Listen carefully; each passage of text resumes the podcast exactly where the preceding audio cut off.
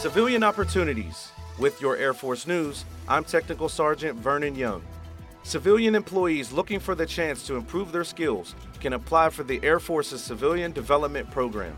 People in grades GS7 through GS15 can self nominate for a development opportunity through February 17th.